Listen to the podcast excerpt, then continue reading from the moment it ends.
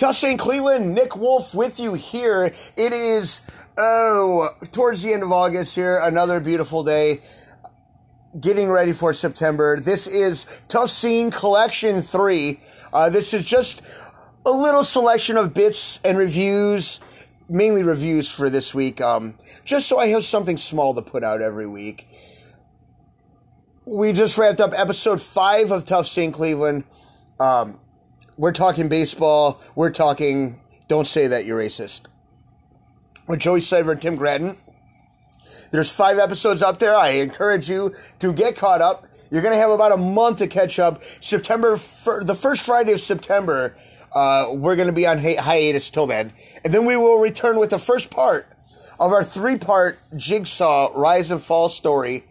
And uh, it's going to be a full in depth story of my basically beginning of working in clubs and playing music, uh, and it's all intertwined with one club in Parma called the Jigsaw.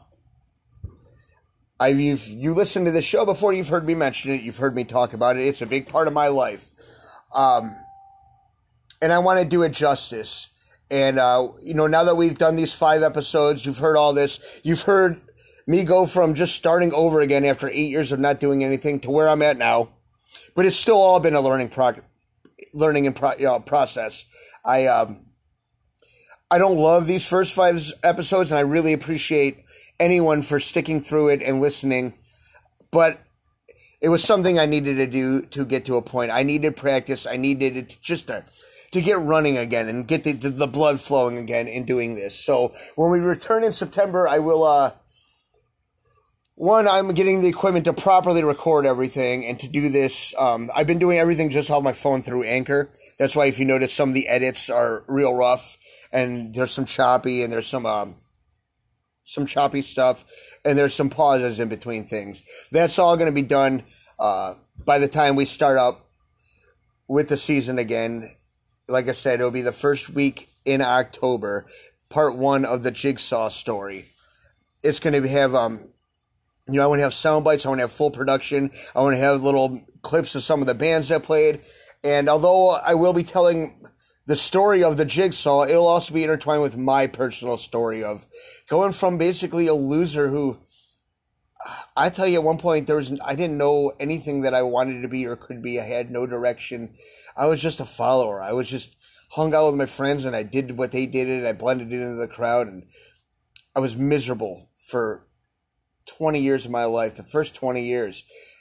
And uh, I took a job at a club and I moved into a house with a bunch of maniacs and everything changed in my life and things aren't ever been the same. And although I've had some rough points in life, I've always had music and, the ability to be an entertainer to get me through since then and including now. Uh, right now, I'll be honest with you, just like everybody else, this COVID stuff, my life's been pretty tough. It's been uh, pretty sad. I'm a single guy. I obviously I can't see a lot of family because I don't want to get them sick. Um, you can't go out and meet people. You know, go to bars. You're kind of stuck, isolated, and it's really hard when you're by yourself. Uh, it it is, and um, sometimes you may be willing to fall into substances and things like that to make things easier. And I, I, I didn't have to do that, and that is definitely a very strong danger for me because of uh, this. Honestly, just having something creative to get me going again. I really needed it. And uh, once again, to everyone that's listened, I really appreciate it. I can't tell you how much I really needed to be doing this again. But now that I am doing it again, it's time to finally start doing it right. So the first week in October, I will have a date as we get closer. Uh, will be part episode six, part one of the rise and fall of the jigsaw, and the whole uh, you know, the idea of doing more of a documentary style episode is something I'm going to do from time to time. Obviously, a big part of this show is to give my opinions about entertainment and especially music.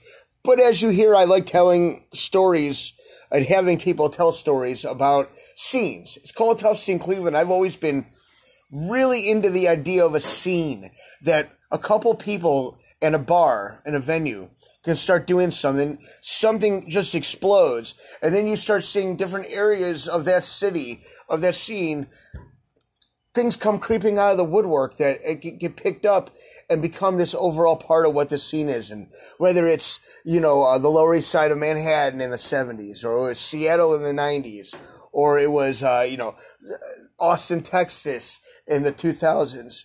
Those are all great. We all know about those.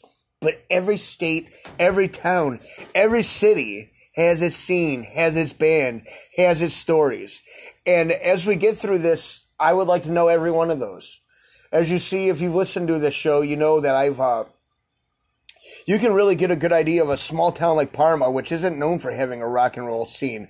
But if you listen to a lot of our episodes, and you might go back on YouTube and listen to like the episodes with Jim Lapucci or Tony Erba or Steve Eggs, um, or any of the guys that I played music with, we've kind of told bits and pieces of this story, and even Parma has a story, and that's what the jigsaw thing is. Is actually Parma has a pretty goddamn crazy story, and uh, that's the part of that. It's my story. It's the bands we've played with story. It's so many other people's story, and I want to tell it.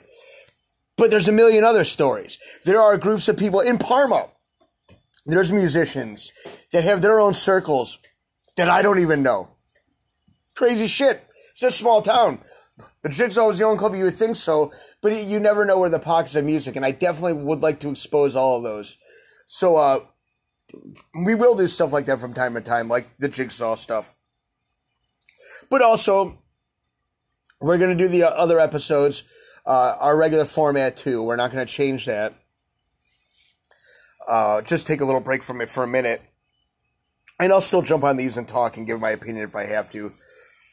Cause that's I do like the old you know, there's a there's a kind of a two schools of thought when I came back to doing this. Do I want to do this like a modern podcast? You know, like the Rogan show, he kind of just has people come up and they talk about stuff, you know, and that's awesome. And a lot of people seem to like that and that is part of what I want to do anyways with having bands. I just want to have that free thing where they can kind of hang out and we'll talk about stuff, but we'll talk about their band too. And I like that format and, and I get it. But eight years ago when I went to school and obviously when I was 13 and I first heard Howard Stern and I wanted to be him basically, uh, the idea of the DJ, of the guy that controls the world of, uh, an organic show that has callers, you know, regular callers and guests and, and friends of the show and, and different bits and reoccurring things like that and doing comedy pieces. That's something I've always loved. And, uh, that's the radio I always dreamed of doing. So even though things have changed a little bit, I, I don't feel the need to give that up. I want to meet somewhere in the middle because if I can't if I had to do a show just like like Rogan or any of those guys, I mean that's great for them. But it's not what I dreamed of doing when I was 13. It's not the kind of radio I dreamed of doing, the world I dreamed of creating. And I respect all that shit and I like it. And there is a part to where the audience does want something like that. To where it's just people talking in its free form and maybe not so much opinion based on one host. But um, I, I'm not going to give up the DJ style of doing it either because I, I love that. I really love the world you can create with that. I love theater of the mind. This is a radio show. Um, at least in the way I want to do it, it's being released like a podcast. But I love all those aspects of the radio, using sound bites and voices to make sound like something else is going on. I know that's stupid and corny, but it's if it's done wrong. When it's done right, it's still something we all love it's timeless, and I, I don't want that to go away. So that's kind of the direction we're going here. But I'm, I'm going to keep it freeform. If if I want to do a documentary type episode, I'm going to, and that's what we're going to have in October. And you can hear those as always on Spotify, Anchor, uh, Google, Google Podcasts. Uh, we're on a bunch of stuff. Um, I think on Anchor gives the list. If you're listening on Anchor and you want to leave a message, there's an option. Please do it. It's the way I can get feedback. I don't really, I'm not going to be a comment guy. Uh, I'm not going to look at the comments on pages. I hate the idea of comments. I don't give a fuck what the normal person has to say. Because it's real easy to leave a comment. But if you want to leave a message and leave your voice, I will play it on the show. And it doesn't always have to be nice. You want to rip on me, go ahead. As long as you're not fucking, you know, belligerent racist or sexist in a in a non uh, tongue in cheek, stupid, sarcastic way, then uh, I got no problem with putting it up. So even if you want to call and say, Nick, you fucking suck, I'll put it up. Now I'm going to have the ability to respond to that on my show. So without you being able to answer back. So just understand that. But, uh, use that option on the Anchor app if you want to have something to say. I really would appreciate that. Oh, let's see what else we have going on. So we got a good collection for you. I'm going to wrap this up here in a second. Uh, we're going to have the show report. We got a couple reviews. I know I uh, watched um, something country. What the hell's the guy's name? Oh, whatever. There's Lovecraft Country. I'll have a review about that. I'm going to try to get a couple band reviews here before I put this up. And that'll be about it. Just a quick little in and out. And once again, the show will return the first week in October with the rise and fall of the jigsaw, part one. All right, everybody, enjoy the collection. I'll see you soon. I'll see you in Cleveland.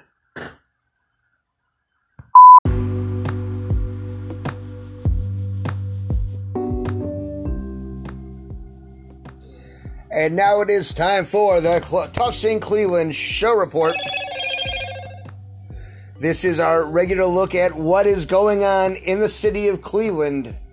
Of course, there is not a whole lot going on right now because it is literal death to do something. But we're going to keep the fires burning. Eventually, one day, there will be plenty of stuff to talk about. Until then, though, we will be bringing you the show report. Um, as meager and pathetic as it may be, you will get your plate of gruel and you will eat it. Every Friday night, of course, we have the Angry Hour. That is Tough Scene Cleveland's sister show, hosted by Sam Sinister. All the music I don't play, you can go listen to Sam's show and he will play that music. The best in local, regional, national, and legendary punk rock. In fact, you may even hear my voice on his show from time to time. You can find it on uh, Mixcloud and Facebook. He has new episodes up every Friday. I love listening to the show. I uh, I listen to it while I do my running. Um, it's great. It goes by really quick. Keeps my pace up because Sam's always playing the fast music. I never get lazy, keeps my heart rate up. So thank you, Sam Sinister, for keeping me healthy. And if you want to thank him too, listen to Angry Hour. Also, in the um, competing radio brands that I'm still going to plug anyway, good old college radio. They're still doing that, right? We can always count on college radio. And tonight, 11 p.m. to 1 a.m., you got Millions of Dead Chicken Heads. They're also uh, the, the pandemic lockdown show, which you can also get um, recorded versions of those shows on WCSB.org. But if you want to listen to it live, it is on 89.3 WCSB. Millions of Dead Chicken Heads Pandemic Lockdown Show. Wrestling is returning.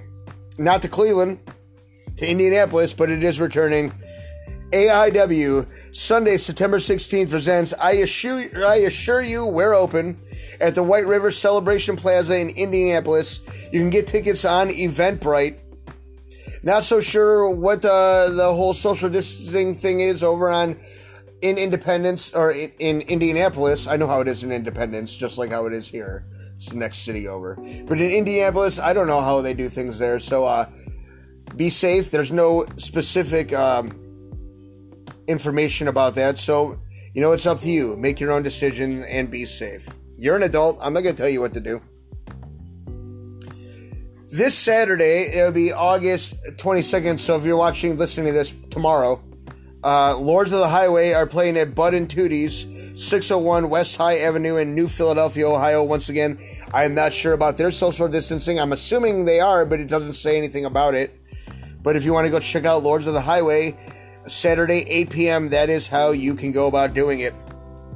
Brent Kirby will be playing every Thursday at the Old Wine Cellar in Olmsted Falls. Call the Old Wine Cellar for any information. Um, I believe that also is social distance. I know most of Brent's shows are uh, that are uh, like out in the open or stuff, and you know people are separated and everything. But actually, but as with anything, your own discretion is what you got to go with. And then we have, uh, and then obviously, uh, finally here in our touching report, we're still looking for justice for Sheila. Sheila Wallace gunned down by some piece of shit. January 17, 2019. No one knows anything. No one said anything. The investigation's still open. Help get justice. If you were around there, you saw or heard anything, somebody talking shit at the bar, something. It's got to go. You just things like this just don't disappear. It comes back, and the, the family will have justice someday. And if you can help them, call Crime Stoppers 216 252 7465. And um, if that doesn't work, try 7463. I'm not exactly what I have written here. I think it's five, though. Um, that is anonymous, and I believe there is a reward. So if you know any information, call Crime Stoppers. So that is what is going on uh, here for the end of August. Just another quick reminder t- this show will be back with brand new episodes the first Friday of October. We'll be back with our Jigsaw Part 1 of our three part Jigsaw miniseries. But until then, uh, I will keep uh, having this up. I'll do like a collection or I'll release something every week so that you at least get the show report. Hopefully, we will have more to report about. But until then, well, I normally say uh, don't just sit there, go out and be part of Touchdown Cleveland, but uh, you can just sit there for now. All right, Touchdown Cleveland.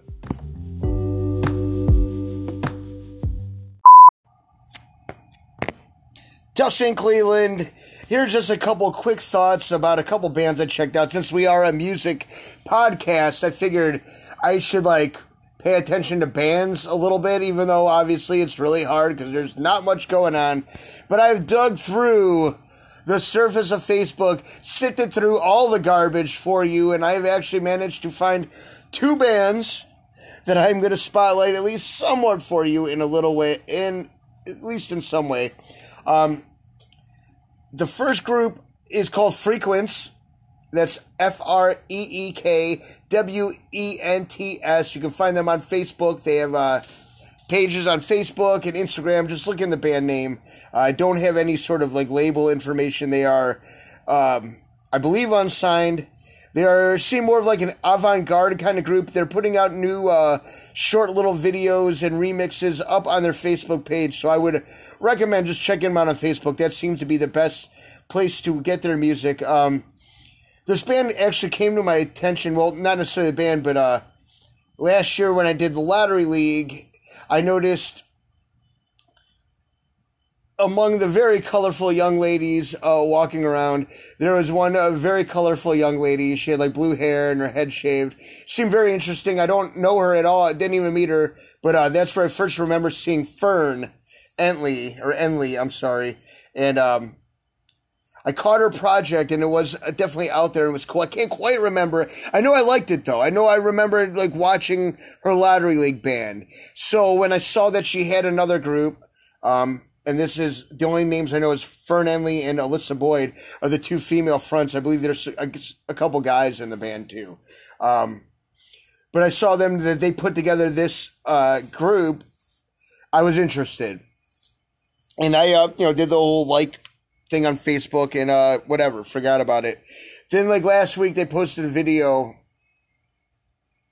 and it was really weird. Um, it was almost like I don't even know what they call it, like dance music. I don't even know what they call it. It's not punk rock or rock and roll or anything like that. It's very avant garde and weird, but it, it's cool. These these chicks have a unique style. There's like a Deee-Lite kind of weirdness to it almost. If I had to like compare, and I don't know the music well, so this comparison may be weird, but something kind of like Deee-Lite. Um, both the ladies, they have a very, they're both of them, uh, like uh they have an energy. Like they, i feel like i'm watching like uh even like the comedy pairing like uh you have like uh broad city or like um what is it um paul simon the simon and garfunkel whatever the Garfunkel and Simon, whatever the two chicks that do that. Now this this is serious music. The frequency, it's not like comedy music, but it's just kind of they have that like chemistry together that like some of those groups have, and it's something you catch on to right away. So I'd like to see an album. I'd like to see a full release, but until then, I tell you to go to Facebook, check out Frequence F R E A K W E N T S. Um, and check out their videos, like their page, and uh, so that you will be in ground seat once they start putting out stuff. And uh, they were playing out up until the pandemic happened, but obviously that changed. Um, but I, I, you know, as soon as uh, the pandemic's over, I'm sure, and they can get out play, I'm sure they'll be out again. So go ahead and get a little jump on that by checking them out on Facebook. And then uh, there's another band I saw today from Pittsburgh called Fuck Yeah Dinosaurs. Um, I checked out their page. There was a live show that they played. Their new album, 65 Million Beers Ago, just came out. It's their second album. It's available on Spotify or Bandcamp. If you actually want a record, um, go to www.jeffgoldblum.org for their multicolored vinyl that they had printed and no other none other than Cleveland's own Gotta Groove Records. You may not know this, but Gotta Groove Records is the proud employer of good friend of the show, best friend of the show, Steve Eggs. And so I guarantee you, if you buy one of these albums from Fuck Yeah Dinosaurs and you buy the, you go to www www.jeffgoldblum.org and you get one of the multicolored vinyl albums from Gotta Groove, I can almost guarantee you that that record will be personally handled by Steve Eggs himself. He will probably put a sticker on it. He may even wrap it in plastic. But I guarantee you that album will pass through Steve Eggs' hands. And actually, I'm going to have to talk to him. Maybe I can get a free copy of this album. I'll send the money to the guys. But I don't want to go to no jeffgoldblum.com. I don't. I'm lazy. You can do that. I've got connections. I'm going to try to see if they work for me. But uh, this band, um, my impressions, they're fun. It's just fun, catchy.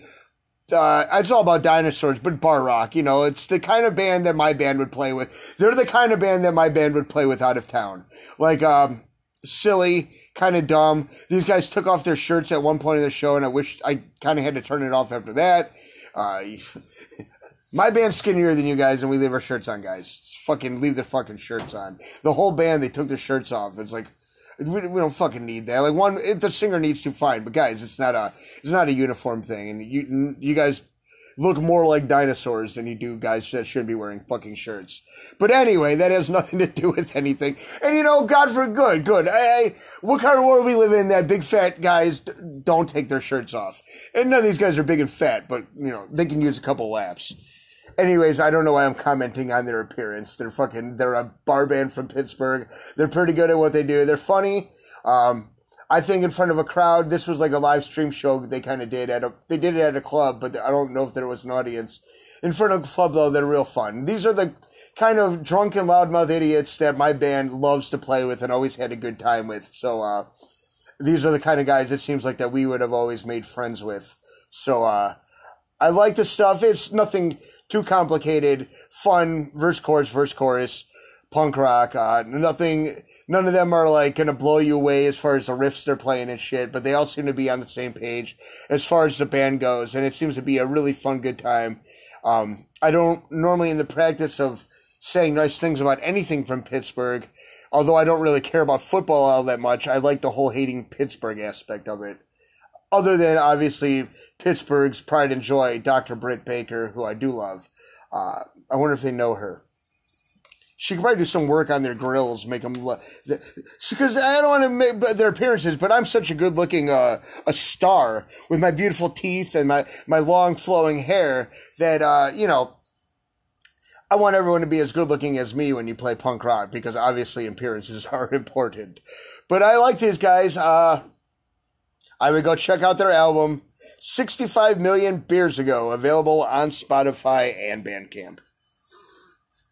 And that is our spotlight of the bands this week. We're going to try to have more bands for you every week, at least uh, put someone out there for you um, new that I've never heard of. Just kind of gets me out checking more stuff out. All right, Tulsa and Cleveland.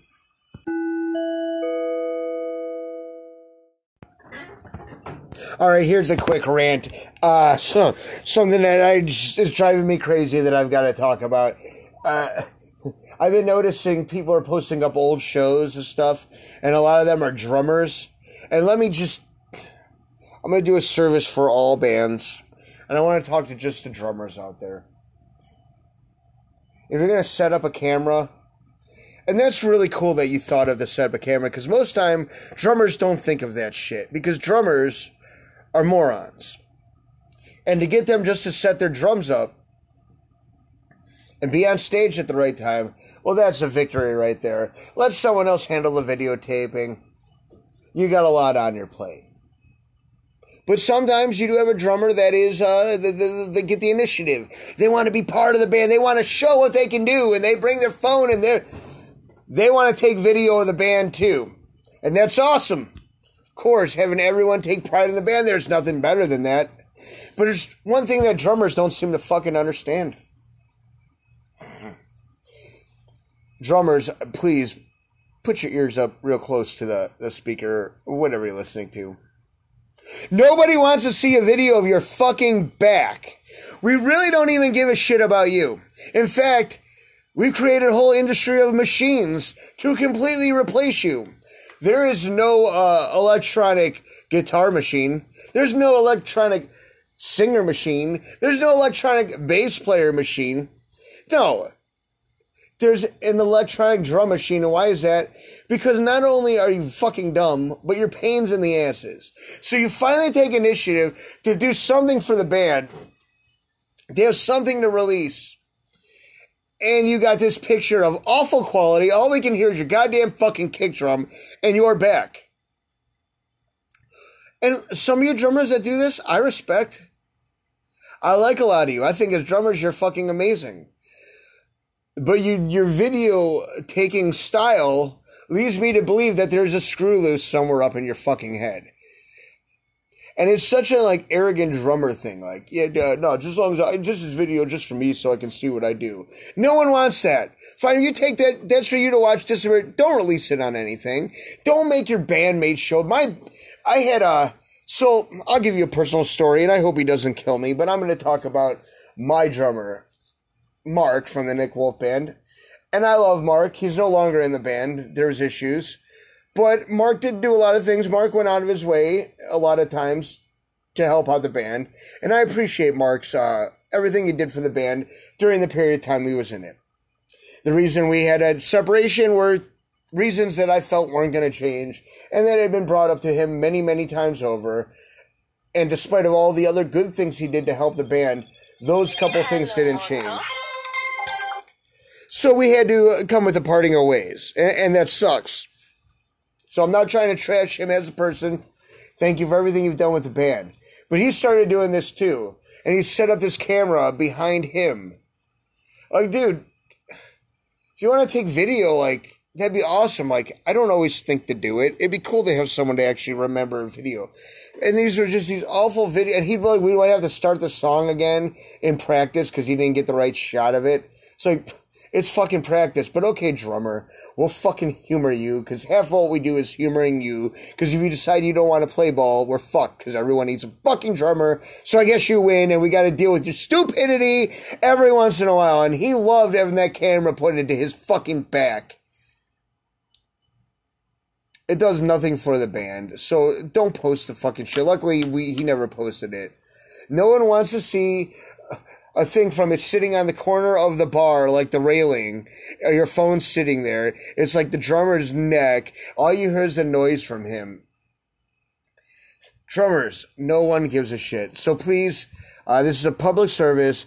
Stop posting up drummer view pictures. Nobody wants that. And also, can you just refrain from singing in bands too? Because I don't care how fucking good you are.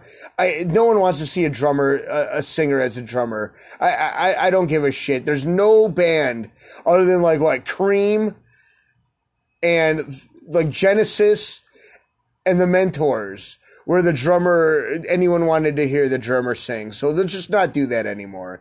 And I'm not gonna beat up anyone who does. I understand if you're a singer songwriter, sometimes you want to play drums because you can't find a reliable drummer. Okay, cool. Well, I'm still not for it. I think it sucks. And I think you need to stop. No matter how good you are at it, just fucking stop. From Nick Wolf to you, I ask you, both drummer drummers, all the dumb things you do, please stop.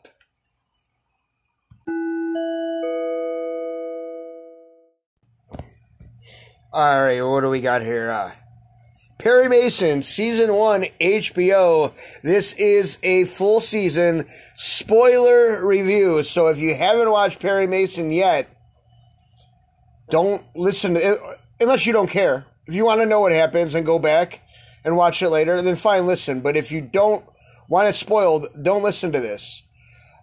Although I will say, some of my favorite shows I actually did not get into uh, on the first episode.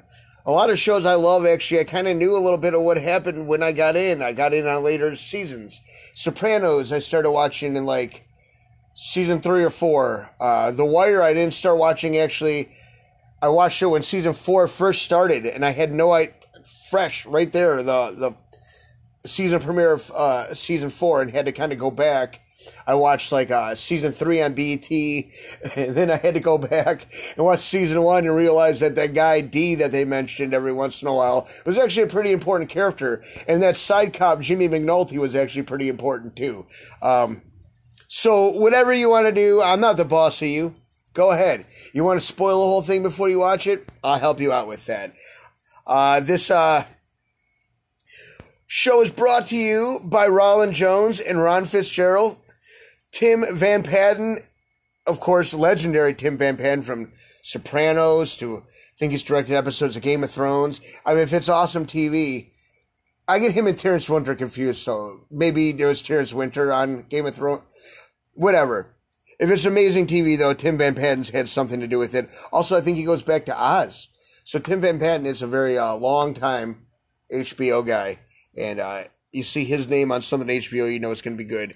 Another, the other main director, and if I get this wrong, um, Denise Gums Ergvin. I want to say Denise Gums Ergvin. Whatever, maybe I got that wrong, but uh, that is the other main director of the show. And obviously, this was all based on Erle Stanley Gardner's novels from the early 20th century. This takes place in the 30s so you can kind of almost view it as a sequel or a follow up to Boardwalk Empire. If you're following HBO stories and you want to watch them historically, because you can, they will actually, you can follow HBO shows from at least the Roman Empire on. And uh, I choose to get my history that way. Uh, but this comes right after Boardwalk Empire. So I kind of like to look at it as like, you know, like uh, on the other side of the country, you know, all that shit's going on. Um, which actually happened in real life, anyways. The the commission and all that, but uh, yeah, it's got the same kind of feel. I think they work to get well together. Uh, so many great actors on this uh, show. Matthew Rhys plays Perry Mason, the most important person on the show, and you've got a show that has guys like uh, John Lithgow, who obviously obviously is a legend. Harry and the Hendersons, uh, Dexter. Uh, I mean, eight billion things he's done. It's John Lithgow, Third Rock from the Sun, obviously. Uh, we also have the amazing and always great Shea Whigham from Boardwalk Empire. So I guess that screws up the whole being a follow up to Boardwalk Empire thing. Unless maybe he's just a Pete's like a relative to um, the Thompsons. But uh, he is amazing. As much as I love him as Eli on Boardwalk, I think Pete, Pete Strickland is his signature character. He's just so much fun on this show. Uh, the amazing Eric Lange shows up as one of the cops, uh, the corrupt cops, Holcomb. And uh, most people may not know him yet, but you will in a couple more shows. He was Radzinsky on Lost. Uh, he's one of the guys in the Dharma Project, the one that's like on Sawyer's ass and doesn't believe him. Uh, he was he's in Narcos. He plays this shadowy like CIA agent. Man, this guy's really good. He has a small role on this, but I love seeing him. Um, Stephen Root the amazing character actor Stephen Root, uh, Bill Dauterive, Jimmy J. Uh, I mean, I can go on forever. Uh, Artie, or no, no, I'm sorry, that's Artie. That's I'm getting him in. Uh, what's his face? Uh, not Artie from um, the with Garry Shandling's other show, Larry Sanders. I got him confused. That's what's his face. Uh, God damn it, I can't remember, but it doesn't matter. But whatever. Stephen Root's been in a million things.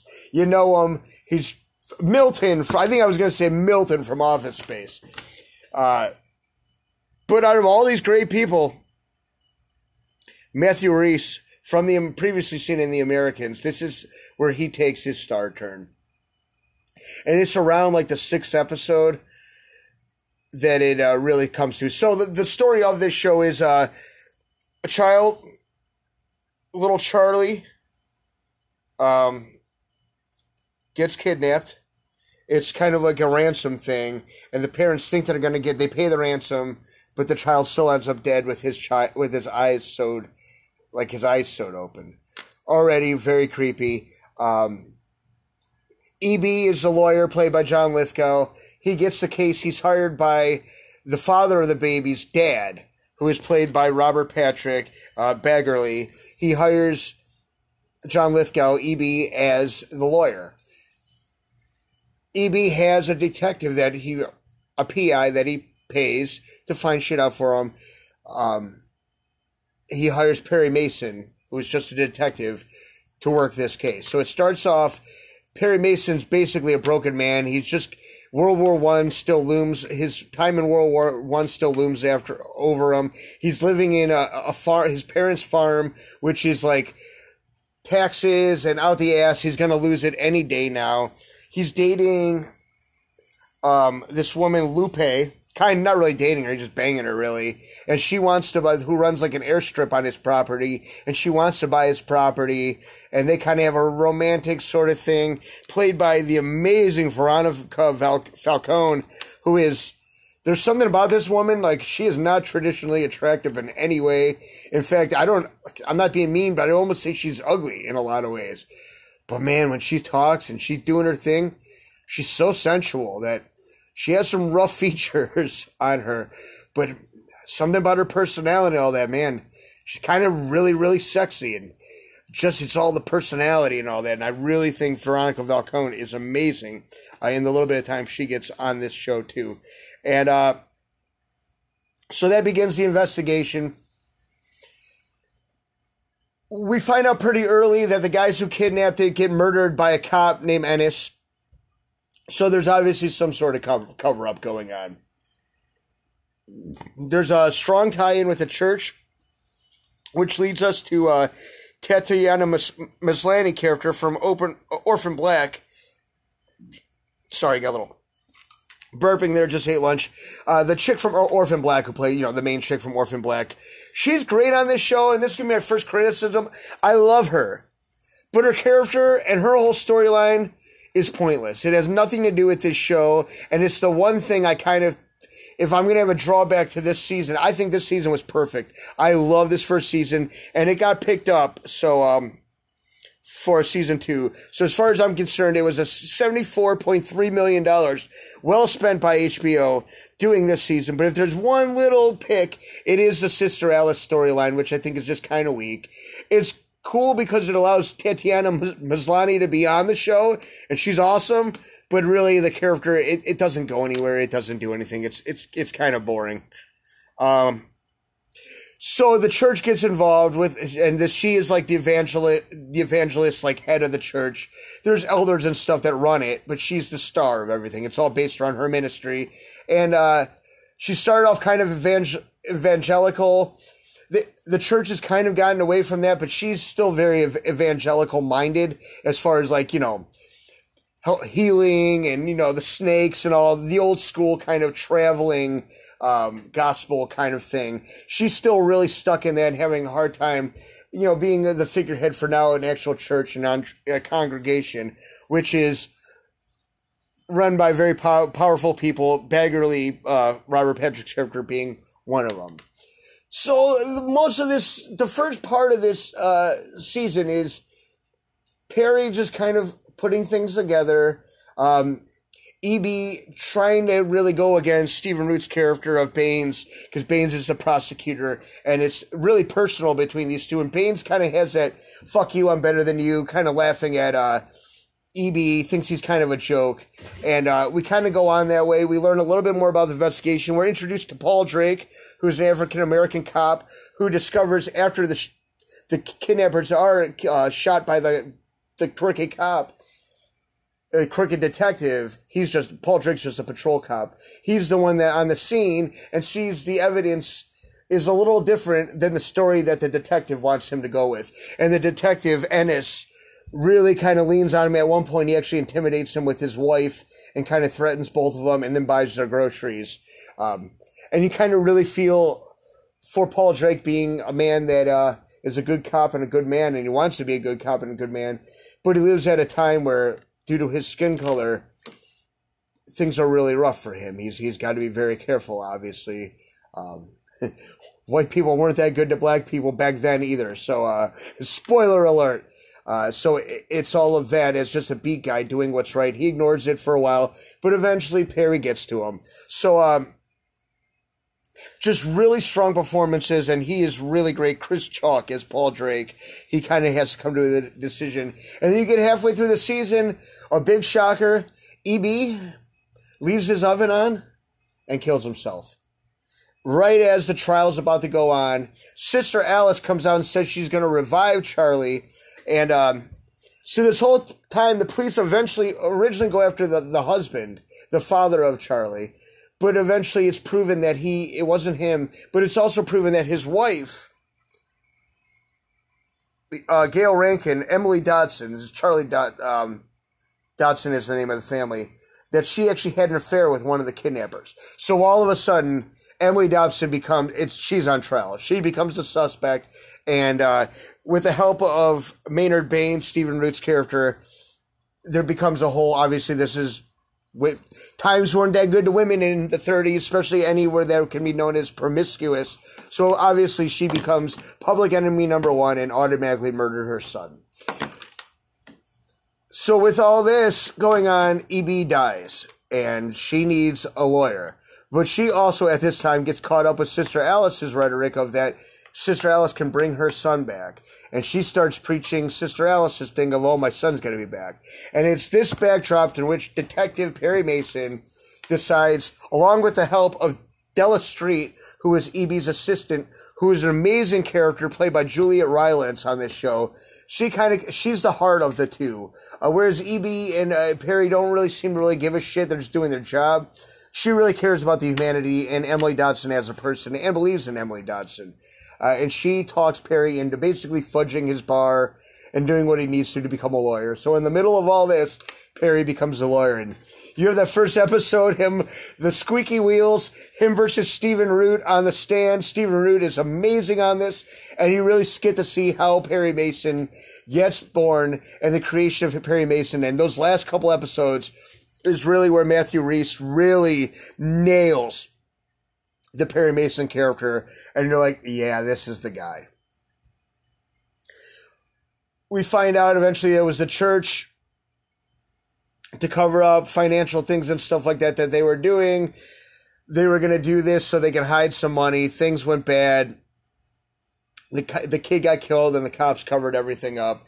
Uh, but the big thing is, we learn all this, but when it comes to the trial at the end of the season, Perry actually sets it up so that it's a mistrial because he knows he can't win. So he actually kind of sets up things and, and rigs the trial. And they actually pay off one of the jurors so that it's a mistrial. So at the end of the day, Perry Mason wins. Emily Dodson gets off, but he compromises to do it. And that's not exactly the Raymond Burr Perry Mason I remember as a kid. But oh man, I loved it. Uh, the moral ambiguity, and I can't wait till next season. And the best thing, the best thing about this whole series is after the final, right when the final credits roll, you realize there's been something missing this whole time. Uh, I don't know much about Perry Mason growing up, but there's one thing that sticks in my head when I think of Perry Mason, and that's that theme song. And you don't hear it once through the whole series until the end of the last episode, and the credits start rolling, and that song kicks on. And I honestly, man, as much as I love this whole season, man, I'm talking to or women, whoever's listening. As much as I love this whole season, that song playing at the very end, wow, I got such a kick out of it. It really made me smile. So, uh, this goes on in the hall of HBO shows as another amazing HBO show. I don't know how they keep doing it, especially this year. They just keep knocking shit out. I uh, finished this show and I'm like, cool. At least I don't have to watch HBO for a while. No, Love Lovecraft Country is on now, and it's fucking awesome too. So uh, I'm going to be constantly stuck watching HBO shows, and that's okay. So I highly recommend Perry Mason on HBO, season one. It's up there now on HBO or HBO Max or however you get HBO. You got some time. It's only eight, I think it's like eight episodes. It's a quick watch. Check it out. I give it five out of five. Really fucking good. All right, Tough Scene Cleveland.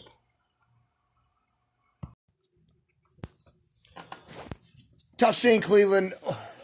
Well, it's almost getting kind of old. I uh, I'm not a shill.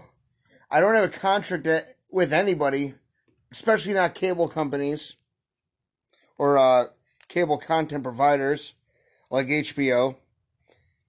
There's nothing that makes me come up here to you and gush about HBO series on a regular basis, it seems.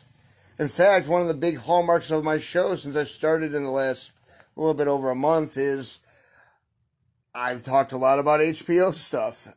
That is not the plan. Um, I just got done watching Perry Mason a couple weeks ago. That ended, and I will actually have a full season review, a spoiler review on this episode too. If you're listening to this, you'll be hearing that in a minute. I will break down um, Perry Mason, which was amazing.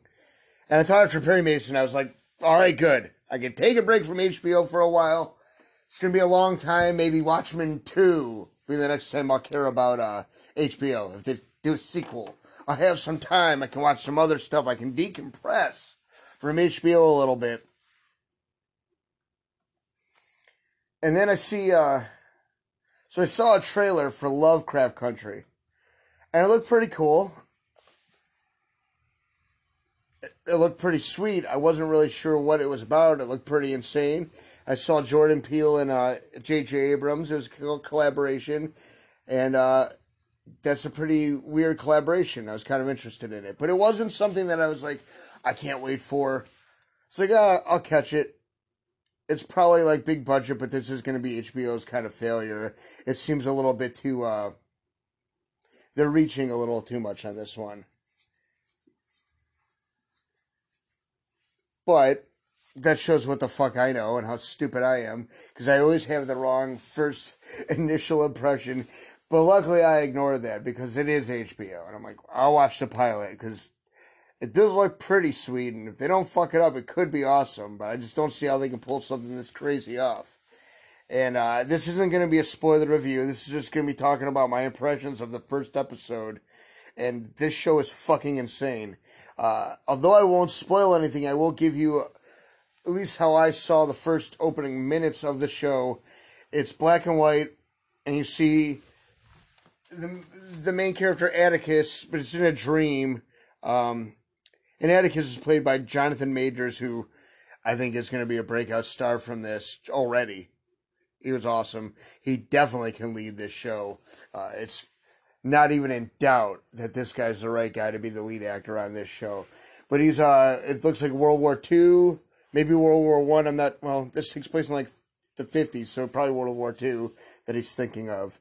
Um and there's some narration. I think it's a quote from Jackie Robinson that's kind of given over while he's running through this. Very artistic, black and white, beautiful. And then you see some color in the sky, and it all opens up. And then you see like UFOs blasting the shit out of everything and you're like, okay, what the fuck is going on here? Um, then at some point, Cthulhu, because this is Lovecraft. I think I'm saying it right, Cthulhu, or is it Chotulu? It's Cthulhu.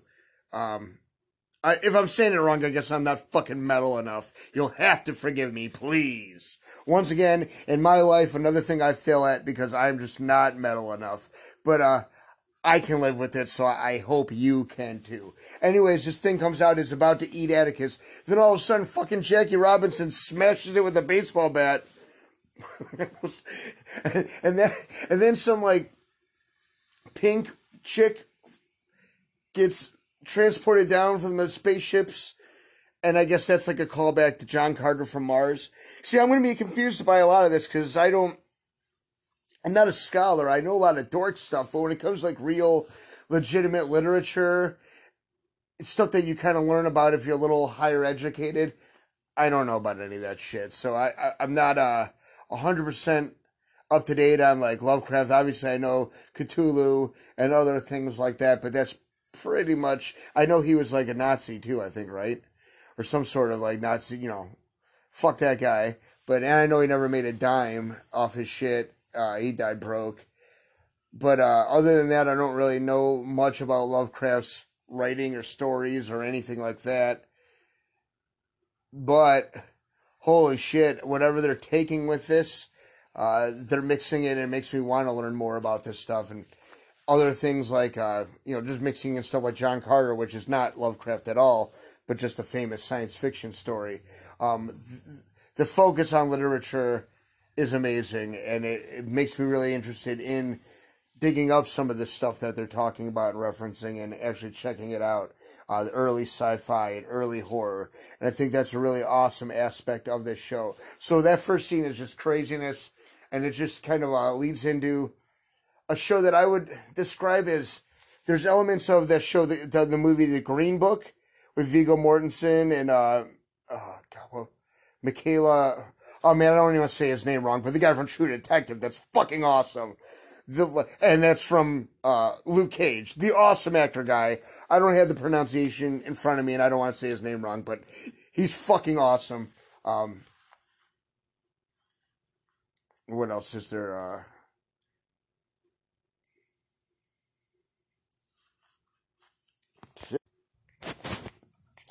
uh, what was it called? Oh yeah, so the green that movie, The Green Book. Sorry, I just got lost there. There's like an element to that because it all takes place, you know, with them traveling through America in the '50s through different, you know, counties and stuff. Uh, and of course, it's just full of hateful, racist white people everywhere you go. You know, um, your sundown counties where basically if you're black and you're out and about after sundown, they just hang you real awful, you know, great America, great again type fucking shit that they expose in this, and it really makes you sick to be an American a little bit. But uh, there's elements of that obviously big. They even follow the Green Book while they're traveling. They have it with them.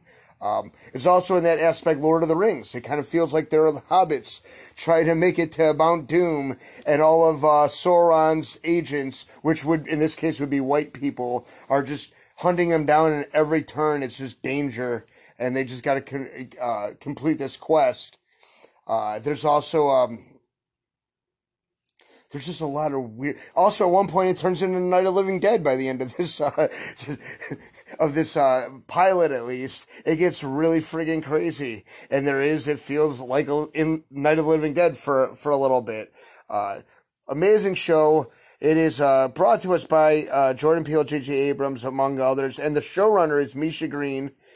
It's based off a 2016 novel by Matt Ruff, so it's actually like if you want to go spoil it and go read the book, you can do that. Um, starring Jonathan Majors as, as Atticus, a star. Uh, Jurnee Smollett, really good in it. Uh, she's actually Jussie Smollett's sister, the guy that had the controversy with. Uh, did he get beaten up, or was that a lie? Or I, I don't even know how the fuck that ended up. Uh, Michael K. Williams, Omar, Omar Cullen, also Chalky White, uh, HBO legend, returns to another HBO show here. I wonder how many HBO credits he has now. I uh, last I like last I used to follow like the actors that had been in the most HBO stuff but I like kind of like J.D. Williams at, at like three was where I kind of lost count. Uh, he played like Bodie on The Wire. Uh, uh, what you call it, Lester from The Wire. He'd been at, like on like three different things at last I count, but now there's got to be guys that have beaten that. Um, and Michael K. Williams might be up there with. I wonder. If, yeah, I got to check that out. Who has the most HBO credits? I wonder if that's something someone else has kept track of. I might just have to watch every HBO show over again. I'll make that sacrifice. The director is uh, Yann Demange, who I think really stood out in this. Fucking awesome. Him and Jonathan Majors really were the most impressive things. Uh, the director and the star of the show. They really showed that they can handle this shit and that they're they're this isn't a work in progress. This is fucking awesome now, and these guys are ready to kick some fucking ass. This show's great. Um, at times it can be brutal. Anything that anything that follows black people into the history of America, you know there's going to be some ugliness, especially if it's you know they're traveling through different areas where they're exposed to white people. It's bad shit's always going to happen, but this goes a whole new fucking level on the craziness. If you love horror, if you honestly, if you love horror and bloody brutality, you're going to love the show. Uh, once again, it's HBO doing something that uh, shouldn't be groundbreaking, but I think it kind of is with taking uh, having all black casts on shows that aren't that are a little bit out of the way of what we normally see. You know, like okay, an all black cast on The Wire was amazing, but it's about Baltimore, you know, crime and justice. It's not that much of a stretch. Uh, and that's the kind of roles that, you know, uh, you would have African Americans in mostly through most of, you know, the history of TV. But to have an all African American cast on sh- on shows, a superhero show like The Watchmen, to take Watchmen and be able to blend it into African American history and make it relevant, make it work, and not just crammed in there. Um, and to use the genre of superheroes to sh- teach maybe your dumb white person that doesn't understand everything, or a dumb black person, anyone that that's not educated on these things that happened in the past, you actually learn a little bit. And this show does the same thing too. Uh, and I think it's really interesting, even in the scope of a horror uh, science fiction type show, to do it. And I just love the fact that it is changing the whole genre where it's just, you know, they're using a black cast to do something that, like I said, shouldn't be groundbreaking, shouldn't be out of the ordinary, but to do fantasy and to do horror. And Jordan Peele obviously has been a big, uh, one of the people that has led that. And uh, it's really awesome that he uh, teamed up with a TV legend like J.J. Abrams, someone that can kind of uh,